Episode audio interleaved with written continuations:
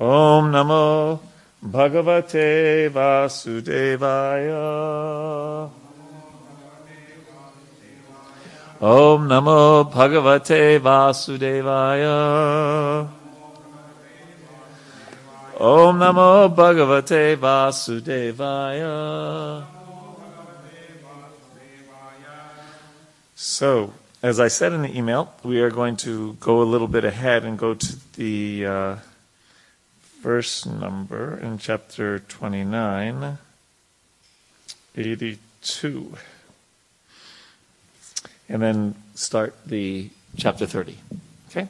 Verse goes like this that having undergone austerities and penances at Kapil Ashram, King Prachinabarhi attained full liberation from all material designations. He constantly engaged in the transcendental loving service of the Lord and attained a spiritual position qualitatively equal to that of the personality, supreme personality of Godhead. And there was just this one sentence, two sentences that really struck me right at the end of the purport. 2982. I, I said in the email that we'd skip from 80, 64 up to 82 uh, to get to uh, the uh, 30th chapter as soon as possible. Okay? Is that all right? 82? I think I'm on the right chapter this time for a change. so Prabhupada writes in the purport that the word dhira means sober and avira means hero. One who is struggling against Maya is a hero, and one who is sober enough to understand his position is a dhira. Without being sober or heroic, one cannot attain spiritual salvation. So there's this side of Krishna consciousness, right? There's the side of, well, you know, they're all, you know, of they're all similar, you know, taking shelter of Krishna and developing our love and chanting with tears in our eyes and things like that. And also that, that this sober and heroic, that it takes a hero to be attracted to those things and, and, and then automatically be uh, uninterested in the goings and comings of this material world. And I think probably most of us have experienced that if you try to just become uninterested in the material world, it doesn't work that well. You really need to be attracted to something else. This is actually going to be the theme of today's Sunday open house class. Krishna willing. Um, so here, dhira, right? Uh, like, uh, what's the, what's our famous verse that we know from the word dhira? Yeah. What? How does it begin? Agama payino nityas. Nope. Wrong verse. I knew you guys, I thought, wait a second, that's not the right verse. How about they, how about dehino shmin yata dehe, komaram yovaram jara, tata dehantara praptir, dhiras tatra namuyati. Right? Very good. For once I was right and you were wrong. so yes, uh, so this idea of being sober, um, especially in the eyes of Maya. Because Maya just seems so innocent sometimes. And I'll just, you know, do this, I'll just do that. But a sober person knows, okay, it may be innocent like this or that, but it can take me down the, what do they say in America, the rabbit hole of, of, of Maya. Right? So a sober person keeps in mind the, the philosophy. And, and especially I, I think of, when I think, when I hear the word sober, I think of Gyan, you know, uh, that we're not this body. The material world is not a place of enjoyment. Or, you know, uh, pungsastriya mitini bhava metam tayoraho hridaya grantiyahu. Verses like that, that talk about the, uh, the, uh, um, connection between man and woman as the, uh, as the root cause of problems in this world. I was thinking, I don't know if I should quote this or not in the class this afternoon, but it's actually even before my time right? It was a, a, a movie that was made in the 50s with, with Frank Sinatra and uh, Marlon Brando. No, yeah, Marlon Brando. Uh, and it called Guys and Dolls. And uh, one of the lines is you can, you can definitely apply it to our Shastra, right? That, uh, what does it go? When you see a gent paying all kinds of rent for a flat that can flatten the Taj Mahal, call it sad, call it funny, but it's better than even money that the guy's only doing it for some doll. right? So, right? So, you know, they understood uh, the Bhagavatam very well. that song, right? That we get we get very uh, entangled in the material world. So sobriety is that, and then a hero is that once you see the choice between Maya and Krishna, you're heroic enough take shelter of Krishna, to get out of the ignorance that kind of says, oh, oh, this bead bag weighs a thousand pounds, right? Right, you know, and it's so much easier to just turn on the television. It's so much easier, right? Or the mode of passion that, well, I'm kind of too, too running around trying to get things done to really focus on my, uh, you know, hearing and chanting. So a hero sees that in their life and says, "Boss," right? And sits down and uh, gets uh, absorbed in hearing, chanting, serving, preaching, whatever the, the Krishna conscious activity at that time is. So here we want to be uh, sober and heroic. Yeah? Some thoughts on this? Yes, Prabhu. Oh, you, there's a microphone right, uh, I think Anandarupa, Anandarupa has it. She's hiding it. She's, she's hoarding it. It's on. Hare Krishna. That verse, Utsaha Nishya Dharyat Tat Tat Parvartanat, that comes to mind. Utsaha Nishya. Ah, yes, yes, yes. Very good. Yes, in the nectar, in the Upadeshamrita. Yeah. Yeah. Enthusiasm, patience, confidence. What are the other three following the principles? Determination. Determination, uh, and following the footsteps of the previous acharyas, right? Uh, and these are the uh, four, uh, six uh, favorable things to devotional service, especially utsahan, nishchaya, dharyat. Enthusiasm is a very interesting combination, isn't it? Patience and confidence. So you're very, sometimes you think of enthusiasm could lead to impatience, right? But here it's enthusiasm, patience, and confidence that this there is Krishna. Yeah, yeah. Thank you. Other thoughts? Okay, so let's move on to this amazing chapter 30. Okay. Vidura inquired from Maitreya, O Brahmana, you formerly spoke about the sons of Prachinabarhi and informed me that they satisfied the Supreme Personality of Godhead by chanting the song, a song composed by Lord Shiva. What did they achieve in this way? So we're going now, we're going from Prachinabarhi, so that's been delivered by Narada, right? So now Vidura is asking Maitreya about, well, what about the, those, uh, what about his sons? What happened to them? Huh? 30 text 1. 30 text 1. Sorry, Prabhu. Uh, yeah, go to the next chapter. Okay? Text 2. My dear uh, Barhaspatya, that means a disciple of Brihaspati. What did the sons of King Barhisat, known as the Prachetas, obtain after meeting Lord Shiva, who is very dear to the Supreme Personality of Godhead, the bestower of liberation? Certainly, they were transferred to the spiritual world, but apart from that, what did they obtain within this material world, either in this life or in other lives? And so Maitreya is going to reply to Vidura and say, the sons of King Prachinibarhi, known as the Prachetas, underwent severe austerities within the seawater to carry out the order of their father. By chanting and repeating the mantras given by Lord Shiva, they were able to satisfy Lord Vishnu, the Supreme Personality of Godhead.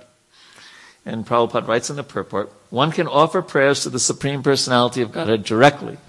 But if one repeats the prayers offered by the great devotees like Lord Shiva and Lord Brahma, or if one follows in the footsteps of great personalities, one can please the Supreme Personality of Godhead very easily. So I thought this was significant. It's, it comes up in the nectar of devotion in the, uh, within the 64 items of bhakti, right? The one is called uh, mm, uh, vigyapti, which means submission, right? And there it says that uh, and so submission, of course, is a personal prayer that expresses one's sentiments towards Lord Krishna, right? This is, that's different than the next item, which we're going to, in the Nectar of Devotion, or um, Bhakti Rasamrita Sindhu, which is reciting notable prayers from Shastra, or other great souls. So there's both. There's our own prayers uh, to, to the Lord, and then there's also reciting prayers of other great teachers, acharyas, right? And we can do both. Right? Sometimes we, you, you want to just go up to Krishna and, and reveal your heart to him and ask for help. And that's, that's wonderful. That should be done. And additionally, there's so many wonderful prayers that we can uh, recite. Um, there's the, even in Bhag, not even, but in Bhagavad Gita, when Arjuna saw the universal form, there's beautiful prayers there. And, and of course, Prabhupada was very fond of the prayers of Queen Kunti. Right? What are some other wonderful prayers? Gajendra's prayers, Brahma's prayers, Bhishma Dev's prayers, Prahlad Maharaja's prayers. And then in more uh, modern times, Bhaktivinoda Thakur's songs, Narottam Das Thakur's songs, Srila Prabhupada's prayers on the Jaladuta, let me dance, O Lord, let me dance as you like. Make me dance, O Lord, make me dance as you like. Right? So there's so many uh, prayers, and as Prabhupada writes here, um, but if one repeats the prayers offered by the great devotees like Lord Shiva and Lord Brahma, or follows in the footsteps of great personalities, one can please the Lord very easily. Right? So prayer is uh, it, it, it's it's one of the ninefold processes, right? How does that go? Shravanam, um, Padasevanam, Archanam. Which one is prayers? Vandanam. Right, right. And I would I would think that also it's, it's, a, it's a form of hearing when we read or study or understand the prayers of the great acharyas and the great uh, personalities in the Bhagavatam, right? You know, um, and there's also some beautiful, beautiful prayers in the Chaitanya Charitamrita. Yes, Jiva Akrura attained perfection just by prayers. Yes, very good. Yes, so it's it's it's uh, it's an important process. And one of the wonderful things about it, of course, so many wonderful it puts us in the right mood. Right? Especially if we offer prayers of pure devotion when we're not asking the Lord for anything material. But even if we're asking the Lord for something material, it's still uh, we, the the prayer the person is sukritina, is, is pious because they're not just thinking, I don't who needs God, right? But they're taking shelter of God even if it's not for the most uh, amazing things. But then you hear, you know, Bhaktivinoda Thakur will pray that he says that if what gives me pleasure gives you displeasure, my Lord, then I reject it. And if what gives you pleasure gives me displeasure, then I accept it. That's, that's a high stage, yes. And of course, then, as mentioned in the um, Nectar of Devotion, there's prayers um, in that of a very high prayer, you know, very high prayers of Lala Samai, of great longing. And we can remember this one. Uh, Prabhupada writes in the Nectar of Devotion In other words, one should learn how to cry for the Lord. One should learn this small technique. He should be very eager and actually cry to become engaged in some particular type of service. This is called lolyam, and such tears are the price for the highest perfection. Nice, huh? Some thoughts, Gurudas?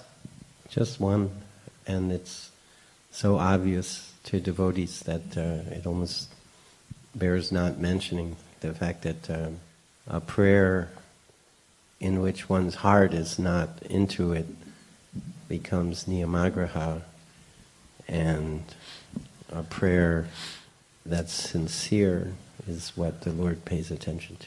Yeah, the Krishna. Um, but I think it's a spectrum. It's not a light switch. It's a, a dimmer. what they call? Right. In other words, there's not uh, no sincerity or full sincerity. There's a whole spectrum. And even if we're not very sincere in our prayer, we should still pray and dire dire slowly slowly we can pray uh, to become sincere. Yeah. Yes. Especially if we associate with sincere people. If you look around this room, it's filled with all kinds of sincere Vaishnavas and Vaishnavis. Yes. Hare Krishna. Reminds me of St. Augustine's quote Pray as if everything depends on God, work as if everything depends on you. Right. So there's the second side of the coin. You know, the Pray side. as if everything depends on God. Work and as work if as everything if, depends right. on you. Then I heard uh, a uh, a sadhu turn that around and said, work as if everything depends on God and pray as if everything depends on you.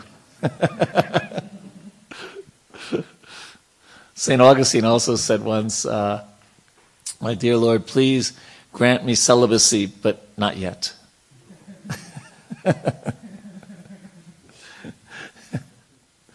Shall we move on?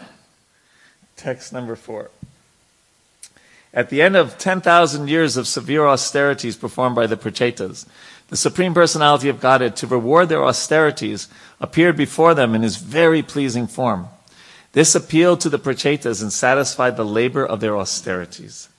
And Prabhupada writes in the purport, the Supreme Personality of Godhead appreciated the austerities undergone by the Prachetas, and he finally appeared before them in a pleasing form. Thus they all became satisfied and forgot the austerities they underwent. In the material world, if one is successful at, after hard labor, he is very pleased.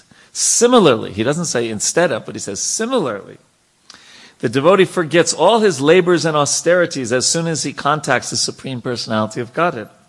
Dhruva Maharaj was only a five-year-old boy. He underwent severe austerities by eating simple, simply, uh, by eating simply dry foliage, drinking only water, and taking no food. In this way, after six months, he was able to see the Supreme Personality of Godhead face to face. When he saw the Lord, he forgot all his austerities and said, uh, Swamin Kritartosmi, my dear Lord, I am very pleased. So I think we have this experience in our life, right? That uh, just like in the Gita, it says, uh, mode of goodness is uh, nect- poison in the beginning and nectar in the end, right? And sense gratification is nectar in the beginning and poison in the end. And the mode of ignorance is just poison, right? Just like, yeah. Um, and we, we, we experience this. Uh, I think I spoke about this last week even. I just remember distributing books out in crazy cold weather, like when we lived in Michigan, and going out in parking lots and places to distribute. And, and it was so hard sometimes to get out of the van. But once we did and started, you know, giving people some of Prabhupada's books, and especially by the end of the day, we were like, just felt like total happiness, right? Or you know, you, usually I, my is on Janmashtami, it's like that six or seven, eight o'clock at night is the toughest time. Is that, I don't know if that's your experience. That, that's kind of like, oh, can, can I make it? Can I make it? You know, then you kind of, right? But afterwards, you feel so much better that you actually fasted for Janmashtami, then, you know, you gave in and had it, you know, plate this big of maha before, or something like that. When I was a, just first coming to the temple in 1976, I went to uh, Janmashtami and Badri Narayan Prabhu at that time, now Swami.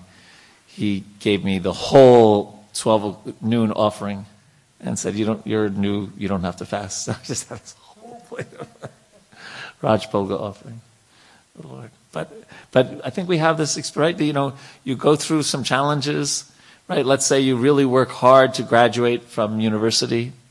Anyone here go to IIT? Oh, okay, usually there's someone in IIT. Divyanand, you didn't go IIT? Maya. uh, you know, you work so hard, or you know, or even to get into a university, right? Especially IIT. What are they? They it's the hardest university in the world to get into, isn't it? In terms of percentage, right? And you study from like the age of 13 or 14, right up to the exam time, right? Isn't it? You really study. You start very early. But if you actually get in, now there's a material consideration, then you don't. You kind of forget about those four years of you know not doing anything else. So what to speak of when we actually have the darshan of the Lord? And okay, so we may have fasted, we may have, you know, have done this and done that austerity and, and, you know, avoided going to, uh, you know, uh, eating at restaurants or, you know, onions and garlic and whatever it is that, you know, we, we austerity for us. Um, but you, you know, you, you reach, you, you attain such a wonderful goal and you don't, don't think about it, right? So poison in the beginning, but nectar in the end. And I think we've all had that experience in one way or another in our life, even before being devotees. What to speak of in, in spiritual practices, to, to struggle hard for something and then to uh, attain that. Right? And, and it's also, um, it's not just the goal. The Krishna consciousness is also about the process, right? We say sambandha, abhidheya, prayojana, right? And sambandha is, is uh, knowing our relationship with Krishna, especially, right? And then abhidheya is the process, acting within that relationship, and then attaining the goal, Krishna prema. Hmm. But the, the nice thing about it is the sadhya, uh, the uh, sadhana and the sadhya are the same. Right? The, the practice and the goal are the same. We hear and chant now as our practice, and we hear and chant about Krishna in the spiritual world. Right? So I thought this was a, a significant statement that Prabhupada, well, the verse is making that Prabhupada is emphasizing here in the purport. Some thoughts on this? Andy? I don't know. How does it? I just, I don't know if you can answer this, but how does realizing what our relationship with Krishna actually steer how we do our service? Uh, how does, okay. Because there's different relationships you can yes. Yeah. Yes. Well, it, okay, so where we are at right now in our Krishna consciousness, we, our focus is our relationship is servant, right, to Krishna. Uh, Jivera Swarupahaya Krishna Nityadas. And then we were just studying this in Nectar of Instruction in the Bhakti Shastri class. Then as we progress uh, and we start hearing and chanting about some of the residents of Vrindavan, some of Krishna's eternal associates, and we become attracted to one of those by Krishna's arrangement, by the spiritual master's guidance. Um, and then we want to anuga, follow in the footsteps of that person who has rag, or incredible attachment for the Lord. They're called ragatmika devotees. They're eternally fixed uh, devotees. Then we become rag anuga. We follow in the footsteps of their rag, their attachment to Krishna. And then, at least within our mind and in our heart, we start doing a very, very particular service to the Lord. This is a very advanced stage, right? But we may be uh, making flower garlands for the Lord, right? Or, or etc. And, and following in the footsteps of those great devotees. Now, we don't externally do that, right? Like you, let's say your eternal relationship with Krishna is one in Madhurya Ras, in one of the assistants of the assistants of the gopis, right? So in this life, you, we're not, you don't start putting on a sari and like that. So, uh, seva sadhaka rupena, siddha rupena chaturhi, that we, uh, the examples given of Rupa Goswami. Externally, he, he was Rupa Goswami, he was chanting on his beads, he was paying obeisances to the Vaishnavas, he was, uh, whatever, you know, uh, circumambulating over on what hill, what, what devotees do externally. Internally, he was Rupa Manjari and absorbed in his service to Radha and Krishna. Is that all right? This is all explained in Nectar of Devotion and Chaitanya Charitamrita. So if we see you in a sari next week, we're going to be very upset. Go ahead, Gurudas. Do you want to say something? Hare Krishna. No, um, I just wanted to refer to your previous point. Um, you were mentioning about austerities and then reaching the goal, and you brought up about the class, about the uh, IIT. Getting into a, a, prestigious university, yes. And I just wanted to uh, say that at, as someone in the education field, it's um, amazing how hard some students work to get to the the point of passing the test or graduating. Right. But then um, sometimes uh, they uh, tend to minimize after that what they had, all of the knowledge that they uh, had accumulated up to that point. In other words, it was almost like the, once the goal was reached, there was a relaxing phase, or right. So that's a little different in bhakti, right? Or you know, or it could be where we think, well, okay, I figured out, I've memorized uh, 100 verses in the Bhagavad Gita. I'm a really good devotee. Now let me take up some other interest in life. But generally, that's not the case of devotees because they are experiencing the param dristva, the higher taste, and uh, and it's it's ever increasing. But it is it is interesting how the journey is is as important. Well, not as yeah, in some ways as important as the goal, the, the sadhana, the practice. Mm. Yes, Jivatapu. The process and the goal are also same. There's a story that Srila Prabhupada uh, used to narrate about uh, a beggar who goes to the king asking to see the gold. The king says, "What do you want to? Why do you want to see the gold? You're a beggar." And then he says, "So, you know, the king asks his treasurer to show him." So they walk up the stairs and open the you know treasury home, house, and he sees gold. But then he realizes that the steps he took were also made of gold. Ah, But very, he never knew that till he saw the gold. very good. So the process and the goal is also same. So you engage in devotional service now. When you attain the goal, you engage in devotional service then. yes. Hare Krishna. Yes. Impetus is different. Uh, that's to finish your, uh, Andy, your, your question. Uh, the impetus in Vaidhi Bhakti is the instructions of Shastra, the, the uh, instructions of the spiritual master. And it's not that one forgets those in, in Raganuga Bhakti, but the, the impetus is, is one's devotion, one's love. It just becomes much more spontaneous. And it includes uh, spontaneous love for the Vaishnavas, spiritual master, etc. Spiritual masters, I should say. Text 5. The personality of Godhead appearing on the shoulder of Garuda seemed like a cloud resting on the summit of the mountain known as Meru. Have you ever seen that? Have you ever seen clouds uh, at the top of a mountain, or even sometimes below the mountain, and then you see the top of the mountain? Yes. So, okay, so it's a very beautiful sight, isn't it? So that's, that gives us some idea the Bhagavatam is full of so many metaphors and analogies to help us understand things. The transcendental body of the personality of God was covered by attractive yellow garments, and his neck was decorated with the jewel known as Kaustubhamani. The bodily effulgence of the Lord dissipated all the darkness of the universe. The Lord's face was very beautiful, and his head was decorated with a shining helmet, helmet and golden ornaments. So you see, this is not Vrindavan, right? Would Krishna be wearing a shining helmet with golden ornaments? What would he be wearing? Peacock feather, yeah, maybe a turban or something. Yeah, right, yes. The helmet was dazzling and was very beautifully situated on his head. The Lord has eight arms. That's how many arms does he usually have in Vrindavan? Two. Four is Vaikuntha. Yeah, yeah Vrindavan. you thought I said Vaikuntha. Uh, which each held a particular weapon. The Lord was surrounded by demigods, great sages, and other associates. These were all engaged in his service. Garuda, the carrier of the Lord, glorified the Lord with Vedic hymns by flapping his wings. Imagine that. Garuda appeared to be an inhabitant of the planet known as Kinnara Loka. Very, so you could just imagine this sight. Garuda's flapping the wings of Vedic hymns. Around the neck of the Supreme Personality of God hung a flower garland that reached to his knees, so very long. Right?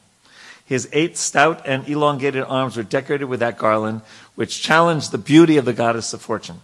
With a merciful glance and a voice like thunder, the Lord addressed the sons of King Prachinibarhisat, who were very much surrendered unto him.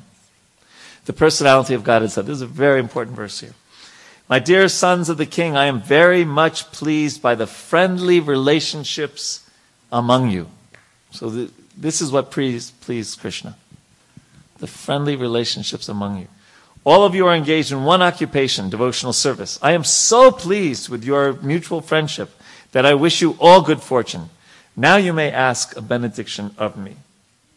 Prabhupada writes, since the sons of King Prachini Barhisat were all united in Krishna consciousness, the Lord was very pleased with them. Each and every one of the sons of King Prachini Barhisat was an individual soul, but they were united in offering transcendental service to the Lord. The unity of the individual souls attempting to satisfy the Supreme Lord or rendering service to the Lord is real unity. In the material world, such unity is not possible. Even though people may officially unite, they all have, they all have different interests. In the United Nations, for example, all the nations have their particular national ambitions, and consequently they cannot be united. Disunity between individual souls is so strong in the material world that even in a society of Krishna consciousness, Members sometimes appear disunited due to their having different opinions and leaning toward material things. Actually, in Krishna consciousness, there cannot be two opinions. There is only one goal to serve Krishna to one's best ability. If there is some disagreement over service, such agreement is to be taken as spiritual. Those who are actually engaged in the service of the Supreme Personality of Godhead cannot be disunited in any circumstance. This makes the Supreme Personality of Godhead very happy and willing to award all kinds of benedictions to his devotees, as indicated in this verse. We, sh- we can see that the Lord is immediately prepared to award all benedictions to the sons of King Prachini Barhisa. King, yeah. So, very important point because Kali Yuga will even make people who are devotees sometimes have disagreements and fight over this and that. It, Kali Yuga is very strong, and when we get we can get very righteous. Okay, okay. So here it says that Krishna's pleased when we get together, but this is too important. This one point, no, I have to fight, right? And our egos get in the way, and uh, and then we go on the internet and we say all kinds of stuff, and then someone else goes on the and in this way we neglect this instruction of the Lord. So it's a very important point as sadhakas, as devotees, and then even as members of ISKCON, that we understand that one thing that pleases Krishna very, very much is uh, seeing, I am very pleased with your mutual friendship, and I wish you all good fortune. And even when we have differences of opinion, because that's natural and that's okay. There's nothing wrong with having differences of opinion, right? It's, it's uh, two things. It's how we express them, right? I can say, oh, Raghunandan, you're such a fill in the blank, right? Or I can say, that's very interesting, Prabhu. I have a different opinion. Can I? Would you mind if I express that to you? You see the difference between respectful and disrespectful differences, right? right? And also that we remember above everything we're devotees. So the, we can use the example from the Mahabharata, right? They would fight during the day, and then the then the uh, Kauravas and the and Krishna's Krishna's Arjuna's side and Duryodhana's side would sometimes get together in the evening and share a meal? So, so that means, you know, okay, we, we may disagree on this level, but above that, we're all followers of Prabhupada. We're all uh, you know, trying to serve Krishna. And don't, don't let the, but the mind, especially covered by ignorance and passion, especially ignorance, right? Because, uh, uh, what's that verse? Um, Kama Esha, Krodha Esha, Rajoguna Samudbhavaha. That from mode of passion, not being satisfied, then Krodha comes, mode of ignorance, right? anger. Um, so we, we or as Prabhupada would sometimes, he would also say about husbands and wife that when they were that when they argue with one another, um, you don't take it so seriously. He said, it, "What did he say? It's like the uh, it's like the yes, thundering in the clouds without any rain. Yes, exactly." And well, that's one that I remember. Uh, or and the other thing, by the way, just as a little aside, is um, if a friend of yours starts complaining about their spouse, don't get into it and say, oh, you're right. I always thought, because what will happen is the husband and wife will make up with each other and they'll remember how you spoke badly about their spouse. so, so just remain neutral in that sense. Yes, uh, Divyanand Hare Krishna Prabhu. The example that you just gave, I heard that it's one of the Vaishnava etiquettes is also to uh, when you when not talk bad about any other devotee because especially um, I mean it, as husband wife example kind of applies to the to the devotees as well. Ah yes. And I think I I'm, I'm forgetting was it was a similar kind of example where let's suppose there are two devotees who have very good relationship and then something happens between them mm-hmm. and then the, the the the person is talking to you the devotee is talking to you and then you speak about them the other person, the third person, then uh, and when they patch up later, then Correct. one you're doing a lot of aparad in in that uh, sense, and then secondly, they will know what bad things you said about the third person. So very good. It's it's also good to remember, you know, we we've talked about this before. It really, really is Kali Yuga. It's not just you know, what is it saying that? Uh, if you tell a, what is it? If you tell a fish, if you ask a fish how's the water, they have no idea what you're talking about, right? Because they're, it's what, what's water?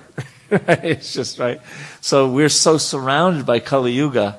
Sometimes we don't we don't kind of take that step back and know. Oh, there were three other yugas, and they're not as contaminated as Kali Yuga, and and Kali Yuga. You know, but of course it's hard to avoid, right? You pick up a newspaper any day, especially these days, right?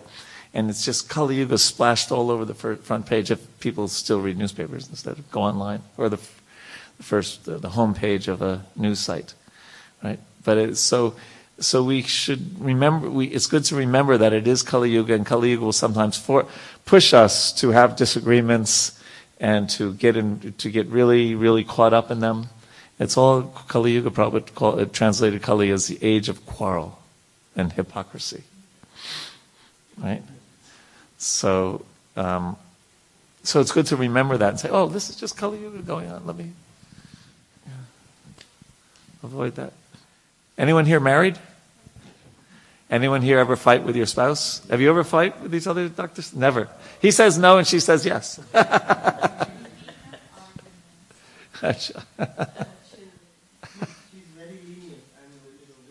Acha. You're very strict and she's lenient. It's, it's the opposite with my wife and I. She's very strict and I'm lenient. Prabhupada was uh, lenient and his wife was very strict. Right? His son had got a toy gun and he wanted another one for each hand. And his wife said, no, no, no. And Prabhupada said, no, buy you another toy gun. when your son spends money, he said, oh, New York just means spending money. Acha. well, okay. interesting. Thank you for that. Uh, yes, who does? Something that you certainly would have said if it had gone on a second longer about Prabhupada's desire that everyone, yeah, this movement will succeed to the extent that devotees co- cooperate, cooperate with, with each other. Yes, yes. So we have to do that. It's the key because no one's getting paid huge salaries.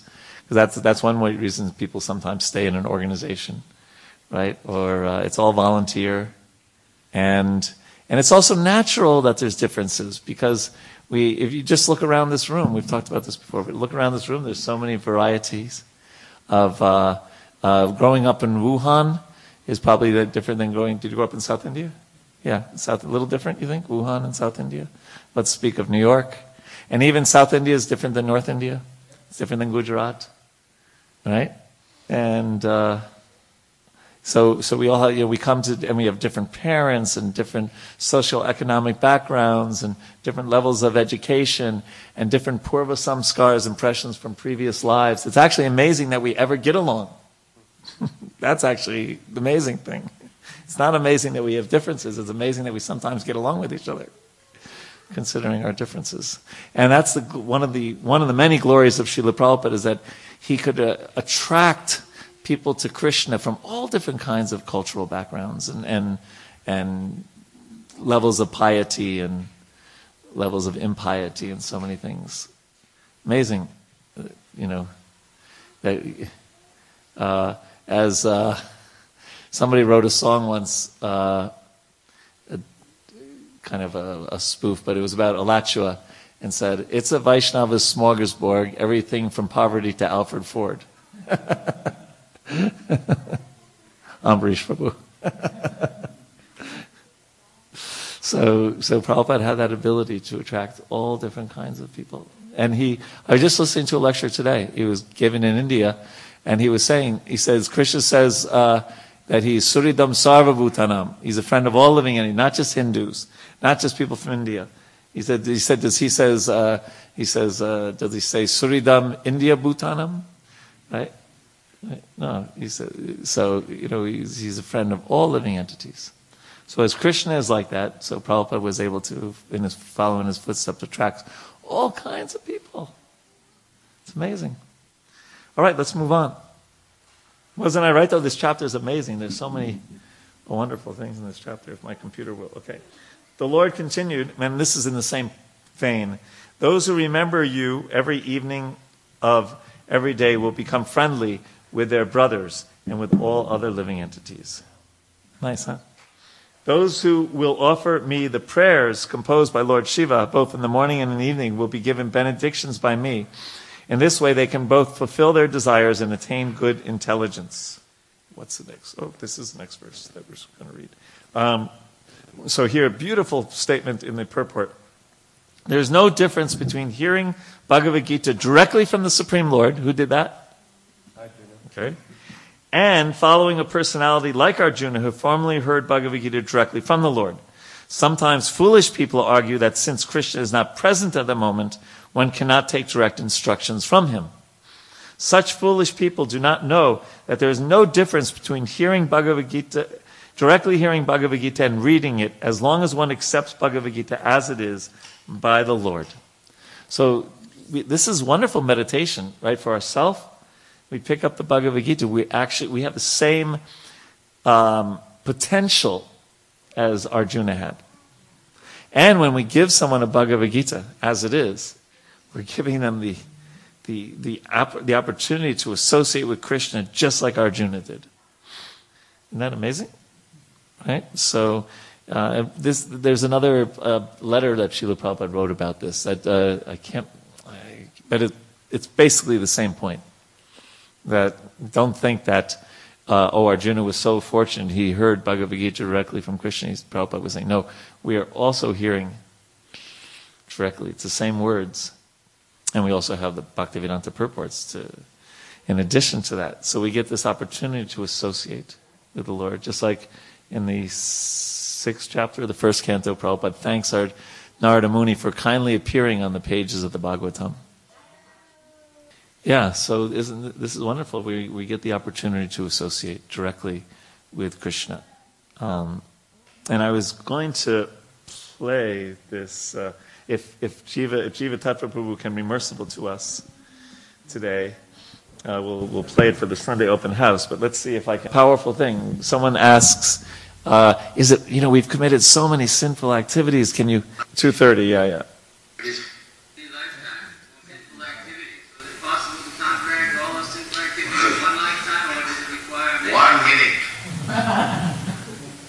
Is Krishna consciousness. One minute. Mm. You are not reading Bhagavad Gita? What Krishna said? Sarva dharman parityajya manekam saranam raja omta sarva pape mahamokshayan. You surrender unto me, give up your all business. I will give you relief from all sin immediately. Ridiculous one minute. My dear Krishna, I was forgotten, now I understand, I fully surrender. That is Yogica. Without any reservation, without any politics. If you fully surrender, Krishna is assuring, Antva sarvapapi amokkaisa masucho. He reassures, don't worry whether I will be able to give you relief from all guilt. Masucho. Finish, guaranteed. Finish. Do this. So, how much time it requires? Surrender to Krishna. Immediately you can do that. He's blissful. means you surrender and what? As Krishna says. That is what Krishna said to do. Manmana bhagavan bhakta bhatyadiman namaskuru. Four things. You always think of me and you become my devotee, you worship me and offer your respect full obeisance is that. You do these four things. That is full surrender. Mami Vashyasi, Asamsa. Then you come to me without end up. Everything is there. Uh, Krishna has given everything fully. If we accept it, then life is very simple. There is no difficulty. There is no difficulty. So, how did we get on that? oh, yeah, so Bhagavad Gita, Prabhupada is just saying, one minute. Did you see the way he rolls his eyes? One minute. Sarvapapebhyo, he says, right, like that. Yes. Very powerful. Thank you, Jiva. So we can play that for the Sunday open house. Thank you. Yeah, from 2.30, yeah. Other comments? Okay, so we'll continue then. Text 11. Because you have with pleasure accepted within your hearts the orders of your father and have executed those orders very faithfully, your attractive qualities will be celebrated all over the world. You will have a nice son who will be in no way inferior to Lord Brahma. Consequently, he will be the very famous all over the universe, and the sons and grandsons generated by him will fill the three worlds. O sons of King Prachinibarhisat, the heavenly society girl named Pram, uh, Pramlum Pralocha kept the lotus-eyed daughter of Kandu uh, in care of the forest trees. Then she went back to the heavenly planet. This daughter was born by the coupling of uh, Apsara named Pralom, Pralo, why can't I pronounce that one? Pramlocha, yeah, it's very easy, right? With the sage Kandu. And Prabhupada writes, as is the nature of this material world, the king of heaven, Indra, is very anxious if a great sage undergoes severe austerities. The whole material world is filled with such envy that everyone becomes afraid of his enemy, of his neighbor. Every businessman is afraid of his associates because this material world is a field of activities for all kinds of envious people who have come here to compete with the opulence of the Supreme Personality of Godhead. Thus, Indra was very much afraid of the severe austerities performed by the great sage Kandu. And he sent Pramlocha to break his vows and austerities. A similar incident took place in the case of Vishwamitra. From other incidents in the Shastras, it appears that Indra has always been envious. When King Prithu was celebrating various sacrifices, outdoing Indra, Indra became very envious and he disturbed King Prithu's sacrifice. So we want to have uh, the abundance mentality. As uh, if you ever read the book by Stephen Covey, Seven Habits of Highly Effective People, he talks about the abundance mentality. What's the what is the opposite of it? The scarcity mentality. So Krishna has enough mercy to give to everybody, right? It's not that if uh, you know if uh, Raghunandan Prabhu is more advanced than me, uh, I should be, you know, try to bring him down to my level because I want to get Krishna's mercy or something like that. Right? No, Krishna has, you know, if we, envy is a direct sign of an impure heart and also not understanding Krishna and not remembering Krishna. Right? If you see someone who's, you know, just won the lottery and is driving five Teslas and, you know, whatever, and you think, oh, you know, gosh, I wish. No, you, the, the devotee would think, well, I guess that's, you know, that he's getting his karma, or she's getting their karma, and they, they you know, they, they deserve that, whatever they get from previous life, uh, or in this life, and very good. What to do? Right? Instead of thinking, oh, you know, I should, that was, I should have got that lottery ticket, you know, or whatever it is, right? Um, and if someone is more advanced spiritually than us, we can generally understand they were at our level at some point and due, to their sincerity, either in this life or previous lives, they, they've been through the struggles that I'm going through right now. And they, and I should be inspired by that. Instead of saying, try to trade that, I say, well, it's possible to become like that, you know, become that advanced. Right? So, and sometimes Prabhupada would encourage transcendental, and the word transcendental is important, competition. Right? But you never knew how that was going to transpire. I, I remember um, because I helped uh, edit the book that Bhurijan Prabhu tells the story of going to Mayapur. And Bhurijan Prabhu was one of the first grihastas to live outside the temple. Uh, and he was ridiculed a lot by the devotees for doing that. So he started a, uh, a non-leather handbag business. And he was selling handbags, and he, cons- he, the, he, the way he set up the, the business was he considered Prabhupada the proprietor. And so he gave 50% of everything to Prabhupada first. So he, you'd see if you read the letters, you know, uh, Prabhupada would write, My dear Bhurijan, uh, please send my blessings. Thank you for your check of $239.55 or whatever, you know, because he would literally give 50%, right? So he, uh, so one time in Mayapur, Tamal Krishna Maharaj and Bhurijan Prabhu both were in Prabhupada's room, and Tamal Krishna Maharaj was in charge of the Radha Damodar bus party and so many brahmacharis distributing books and he gave Prabhupada a uh, a check. I think it was like twenty or thirty or forty thousand dollars, like a you know good sum of money. And Prabhupada looked at the check and just put it like that. And then Bhurijan Prabhu gave him a check for five hundred dollars, and Prabhupada was glorifying. Oh, this is so wonderful. This is so good. So, so you know, so he was showing, you know, because Tamal Krishna Maharaj was a little, you know, proud. Of, uh, and so you never know what pleases the spiritual master exactly, right? And, or Krishna. It's really the service attitude more than the service. But the point is that we should catch ourselves when we see that little, I, and I think the way I, the way I see envy in my heart is just for at least those few seconds before I can catch my mind, I feel a little happiness at somebody's distress. Right? You ever notice that? Right? like that. And that, that's a sign of envy. And ultimately, envy in the most, uh, um, what's the word? Pernicious. I No, no, thank you for that. that's a good word. Uh, no, uh, not. I was. It's not esoteric in the most, um, most anyway. Basic thing is envy of Krishna, right? That's what it ultimately comes down to, right? Uh, what's that verse? Icha, Dvesha, Samutthena, Dvandva, Mohena, Bharata. That we have, Prabhupada said we have the, the original Icha, the original desire is I want to be God. And the original Dvesh, envy, is who made him God? Why should he be God? I should be God. I should be the controller and the enjoyer. So, yeah. So envy is something that's not fun.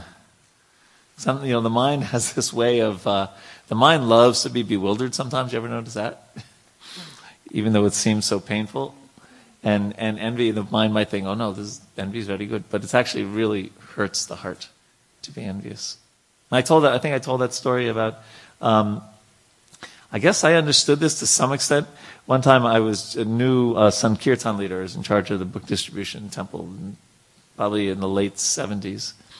And um, I inherited this program that whoever distributed the most books would go to India, right? And there was like 20 of us, and it was it was during the uh, Prabhupada Marathon. Those days we called it the Christmas Marathon, and it wasn't a very nice atmosphere amongst the devotees because they were kind of like upset when someone did better than them because they were going to go to India and they weren't. So I, I, I, guess I had some understanding of this. And the next year I made a different plan. I said, I set a very, very high goal, super high. Nobody thought we could achieve it. And I said, if we achieve that, we all go to India. Wow. As a team. Right? And it created a totally different atmosphere where everyone was, was encouraged if someone distributed a lot of books and, oh, that's wonderful. And everyone was encouraging one another. And we actually reached that goal. We all went to India. So Christian, I, I, I always thought of this verse, the, the one, the one that we, verse 10, that, uh, 9, 8, sorry, 8, that um, when, when Krishna sees that we're working together in the common goal and respecting one another, then he manifests his mercy. One year the competition was so bad. this was I was this was 1978, and I was in England, and this one devotee he ate breakfast first, really fast, and then he went to the shoe room and tied everyone's shoelaces in big knots. so, so that he could get out, and you know, we were still unknotting everything while he was out distributing books. So that's when it really got bad. So, okay. Uh, any thoughts on envy? He wasn't the one that went to India, was he? No, no. Yes, Steve. Actually, what happened was I cheated that year. I went to India because I was like, um, uh, there was one, we, we did it by how much Lakshmi was collected, and I, I was like $100 short of second place. So I asked my mother for $110. and so, um, so I went to India and she didn't. And I felt so bad about that. Years later, I actually contacted her. You know, now I'm a grihasta and, you know, getting a job and everything. And she was living in Alachua. I contacted her and said, will you please let me pay for your trip to India? you know, because I was, felt that I had committed such an offense against a, a Vaishnavi. Yeah. Uh, Narottam Das Thakur, he describes that you can use all of the like calm, ah, yes, yes. but you cannot use envy, envy in right. service. Yeah, very good. Yes. You understand that point? There's, there's these different things that are kind of bad, right? Lust, anger, greed. And a lot of them can be used somehow dovetailed in Krishna service, but not envy. And another point is, uh, why is Indra so envious? His company is, one of his best friends is Takshak. Acha. There you go. That's a snake, and snake are envious by nature. Yeah. So, other thoughts on envy? Yes, Raghunandan.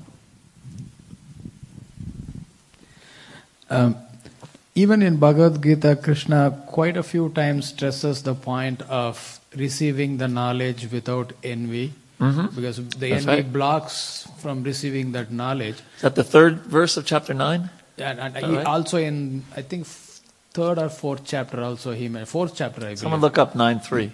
Yeah. Uh, he mentions that, and then even in the few verses back, the Supreme Lord Himself is saying, accepting the orders of your father with pleasure in your heart. Ah. So they did not have any, No envy. Oh, he's giving this order to me. Oh my gosh.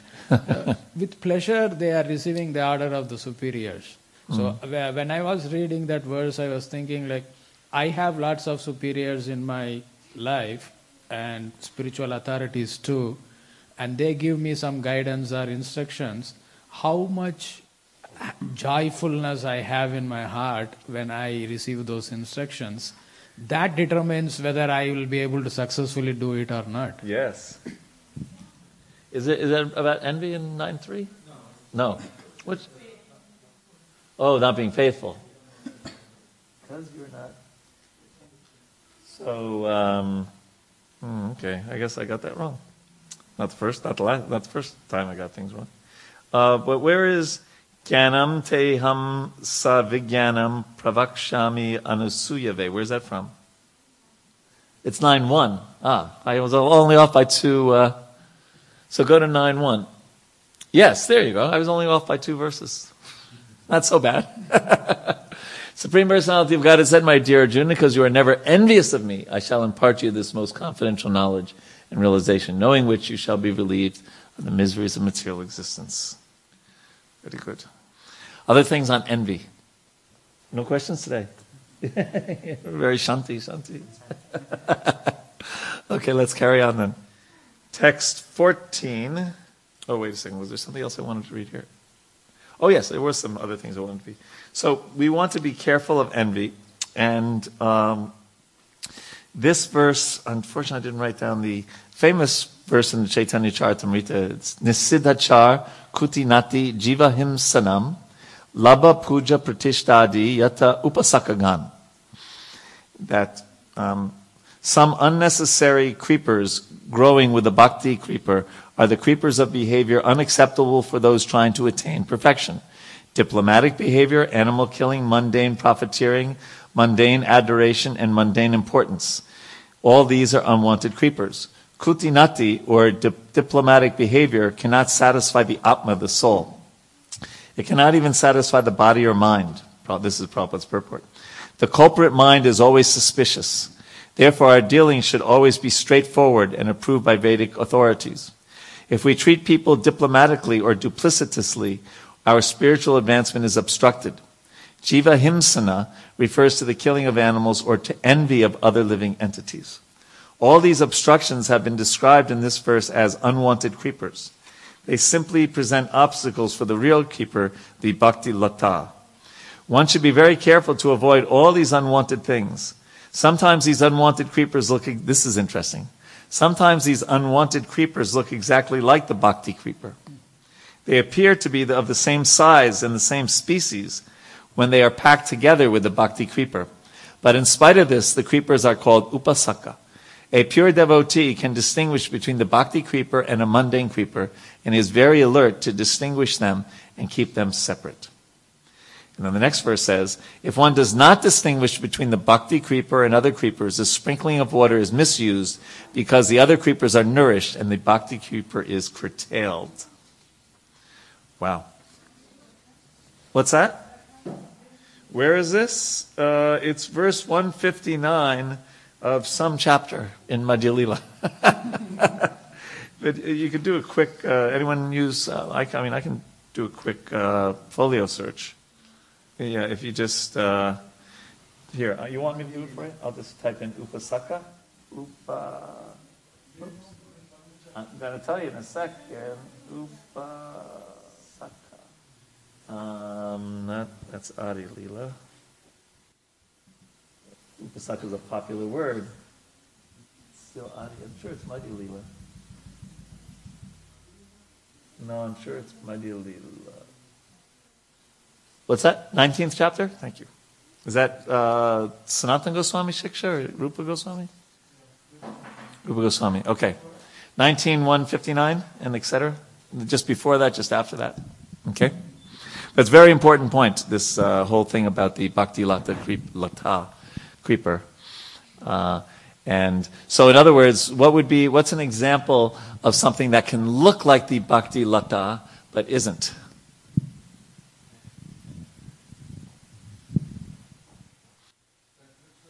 Yeah, but I just read that, right? That it looks like it.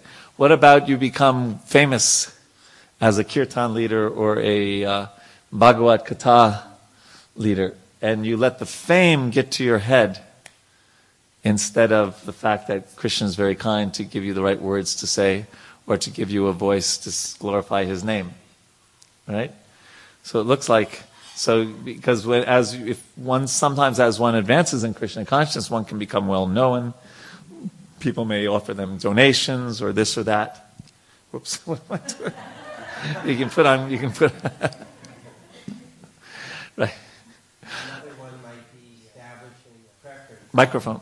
Hare Krishna. Establishing a preference of uh, uh, worshiping or getting darshan of one form of the Lord over another, or Well, that's we have to be careful about because one does have ishta devas, one's worshipable deity. But I see, I see your point. We'd have to, yeah. But I think you know, so those kind of things where lab, where labha puja pratishtadi, right? That's what these verses all about. That one gets uh, this uh, pratishta, this uh, profit adoration and distinction. or I love I love Srila Prabhupada, but I don't care for ISKCON. Yeah, or, or so many things. Yeah. So we want to be careful to uh, do that. Did you have? Oh, okay. Yes, Matsu. Hare Krishna Prabhu. So um, I was thinking of an earlier verse where you dis- you know identified how we all should cooperate towards a common goal of serving Krishna and Srila Prabhupada and Guru. So it is clear, like what you have just read aloud about Bhakti Lata Bij. If at all we all have that, we are careful about Bhakti Lata Bij and we have that faith, Uh-huh. we will trust each other and we will not have envy or discord amongst. Yes. There could be several reasons, but this is clearly one area I see where there could be harmony and people cooperating with each other. And otherwise, case would be what you're asking, an Yeah. example. Good. I mean, yes. So we want to be careful of these things. And that's why it really helps to have the association of the other thing about devotee association, especially with our peers, is it's not just it's we're not just a mutual adoration society, right? I can say, Raghunathan Prabhu, I really, you know, I, you know, we may be good friends and we take prasadam together, and then I, as a good friend, I might be able to say, you know, I've noticed you're not chanting around so attentively these days. Right? In other words, in with respect and with kindness, and, and the other person knows it's coming from, a, as they say in America, a good place, right? It's not coming from a critical thing, and we want to help each other. We want to help each other uh, advance in Krishna consciousness. Yeah. the person who criticizes my japa the most is my son. He'll say, yeah, look at the, you can't be doing anything else while you're chanting. Sit down. Divyanand Prabhu, you want to say something? Microphone is just behind you. Yeah, um, Prabhu, like the example that you were giving, which is like you get a lot of praise and everything and adoration, and you think you're you're something. It goes to your head, yes. yeah, it goes into your head. Like, and one of the things I've uh, It's okay. She's heard was about uh, and to give everything to your guru, give all your Yes. um, all the success and everything to say this is all because of Guru's mercy. And it is because of him. It's not just a mechanical. It's it's true that it's because of his mercy that. He, Yes. What are some of the other things you you think that we can internalize on rather than ex, because external, someone may think, okay, oh, you look, he's so pumped up and he, he's successful and everything. What are some of the other things internally we can do, Well, or externally even to? philosophically, we can understand uh, Paurusham Nrishu, right? That Krishna says he's the ability in in man, devotees. So um, we can remember that.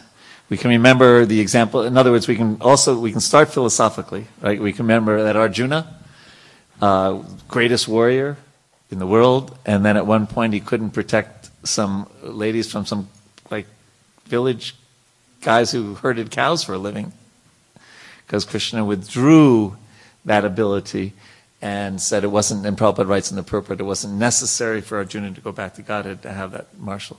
So Krishna giveth and Krishna taketh away. Right? And so, so we can remember that philosophically, that whatever I do, it, it's, uh, you know, it's, it's, it's giving, you know, Krishna's giving that ability. We make our endeavor, and that endeavor should be there, but it's, but it's Krishna who, man proposes and God disposes. And then uh, giving credit where credit is due. And, and it's one thing I'm just bringing up because we're talking about it so much in the GBC these days is, is it's gurus plural, right? The, the uh, Shastra very clearly says that the Shiksha gurus and Diksha gurus are to be respected as the same. And we have uh, sometimes an overemphasis on Diksha gurus in, in, in our society. Um, as a, and really, our if you look at these disciplic succession uh, that Srila Bhakti Siddhanta Saraswati Thakur wrote, it's it's a shiksha succession. That doesn't mean diksha uh, shiksha can be the same person, right? But it does mean that we have respect for others who are guiding us in Krishna consciousness, not only, yeah, like that. It's just something that was on my mind because you mentioned, you know, because we're talking about it right now, and it's very interesting on a, on a phone call with Bhanu Swami the other day who was a great scholar in our society. And he was talking about the very high honorific statements in the Shastra about the spiritual master. And he said, every one of those is relating to the Shiksha Guru. Yeah. Because in the Vedic times, he was saying, Diksha was actually generally the father giving the, the Om Bhurbhuva, the, the mantra to the son. Um, but then the, yeah. But, but of course, in our society, often the Shiksha and the Diksha are the same. But one can have many Shiksha Gurus and one Diksha Guru. Yeah, and, and Prabhu, like one more thing on the, I was, I'm just remembering the, there were some lectures on Vaishnava etiquette by uh, Bhakti Charu Maharaj. Mm. And he was saying that, uh, I think it was part of VIHE. Uh, Oh yeah, it's an old so class. he was he was saying that every your even your spiritual masters, god brothers, are also like your guru. Yeah. So, oh, so that's- Siksha Guru, Diksha Guru, that's That's very clear in also your spiritual masters, masters, god brothers. We should all respect them as your guru. That's very clear in the Chaitanya Charitamrita, right? Yes, Mataji. Like we also see that uh, Narottam Das Thakur in his bhajans also mentions, like uh, in one of the bhajans, like mm, Daya Karo Shri Acharya, Prabhu Srinivasa, and then Ramachandra Sangamangi Narottam Das. So it is that uh, I read about their lives and it uh, come to find out that um, Ramachandra is the disciple of Srinivasa Acharya and um, Narottam Das Thakur was on the same level of Srinivasa Acharya. Right. So they were like uh, pals, equals, right? yeah, peers. So, yeah, peers, peers. So, so the thing is that, but Ramachandra shared a more intimate relationship with Na- Narottam were Das friends, Thakur. close friends. Yeah, close friends. So it Yeah. was, yeah. So gu- gurus, uh, friends, like God brothers, or you know, the peers are also the same as guru. We can learn a lot Yeah. from the Chaitanya Charitamrita about how to relate to one another. Thank you for that. Go ahead. Say, go ahead, Rob. Raghunandan. But in that example, the most amazing thing is Narottam Das Thakur is hankering after Ramachandra uh, Sangha. association. Yeah. Where- where He is in the Ramachandra is in the position of his disciple actually, but he is not seeing him like Mm. that. But he is seeing him as an elevated Vaishnava, and I just want his association always. Nice. That's your point, right? Yeah. Ramachandra Sange Mage, Narottama Das. Uh, should we move on? Go quickly, Jiva. Hare Krishna. So in our disciplic succession, there is more of uh, Shiksha gurus. That's what I was than- saying, yeah. Because Gaurkishore Thakur, he never had a Diksha, you know, he never received one from Right. Bhaktivinoda Thakur. Devarshi Narad didn't give Diksha to Vyasdev, it was Shiksha. So it's enlightenment through Yes. knowledge and re- realizations. Hare Krishna.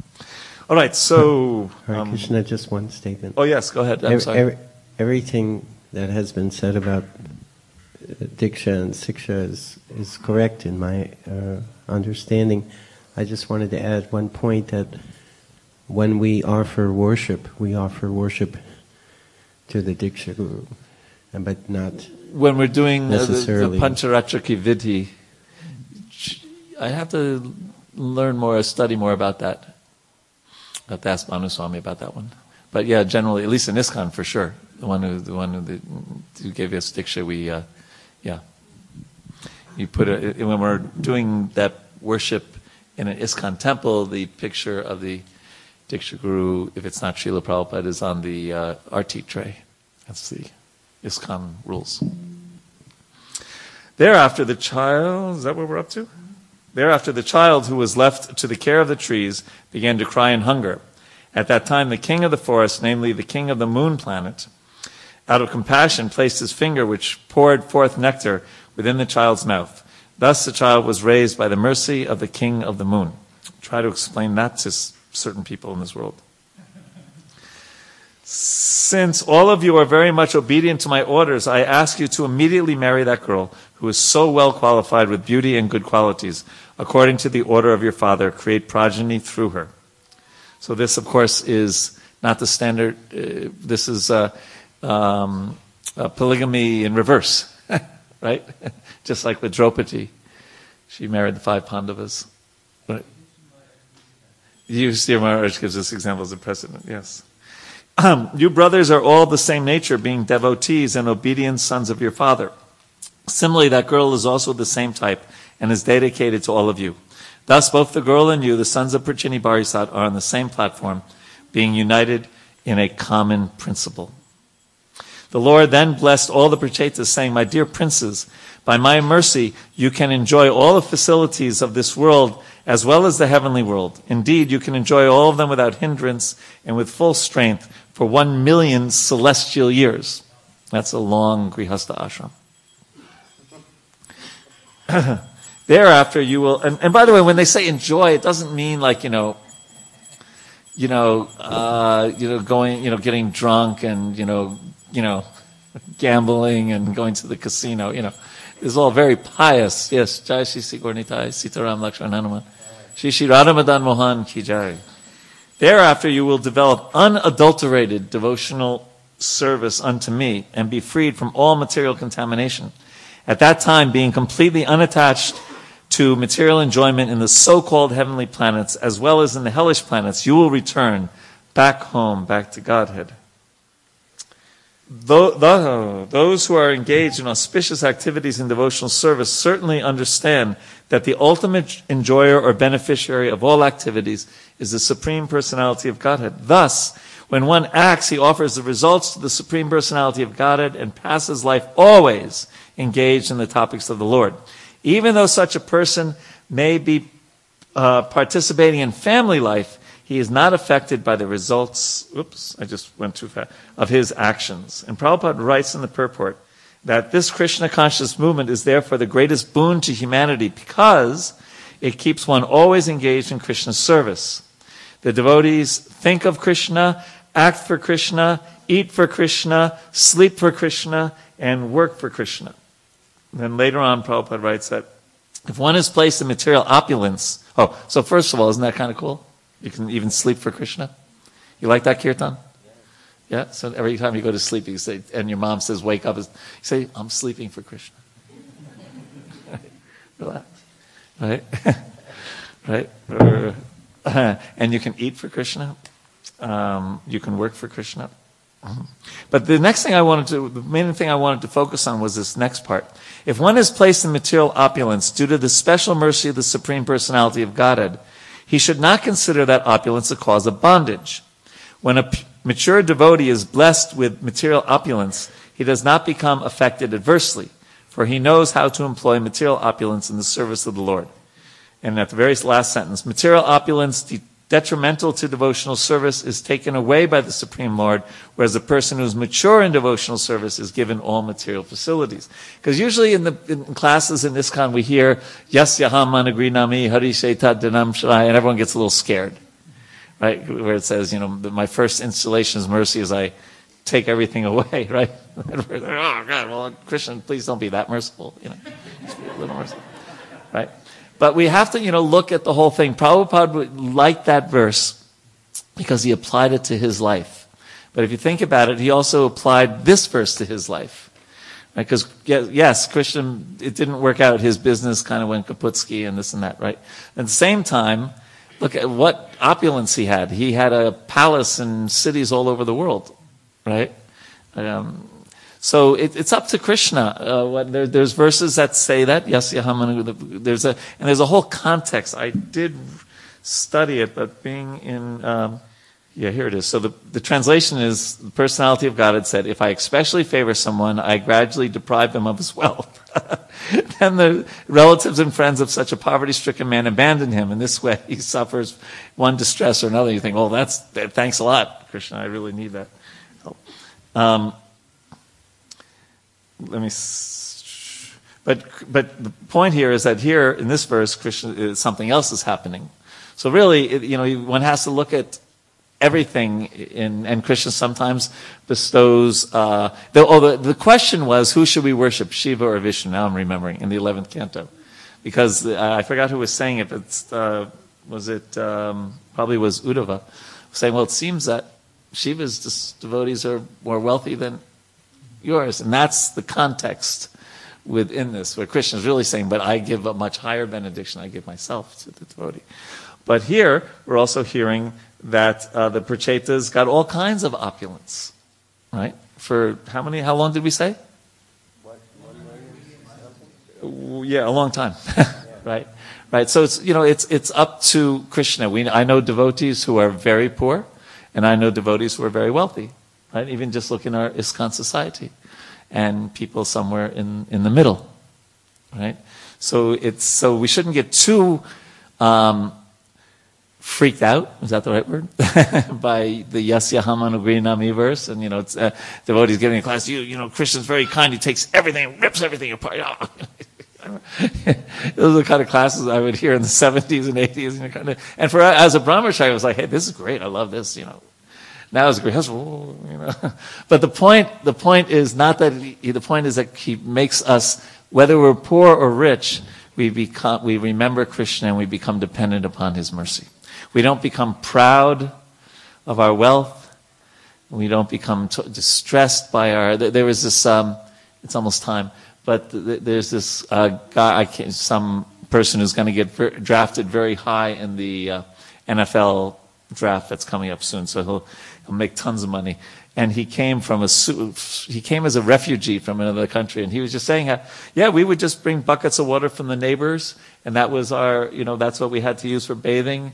And he said, we never thought we were poor because we didn't, we thought everyone was like this. Right?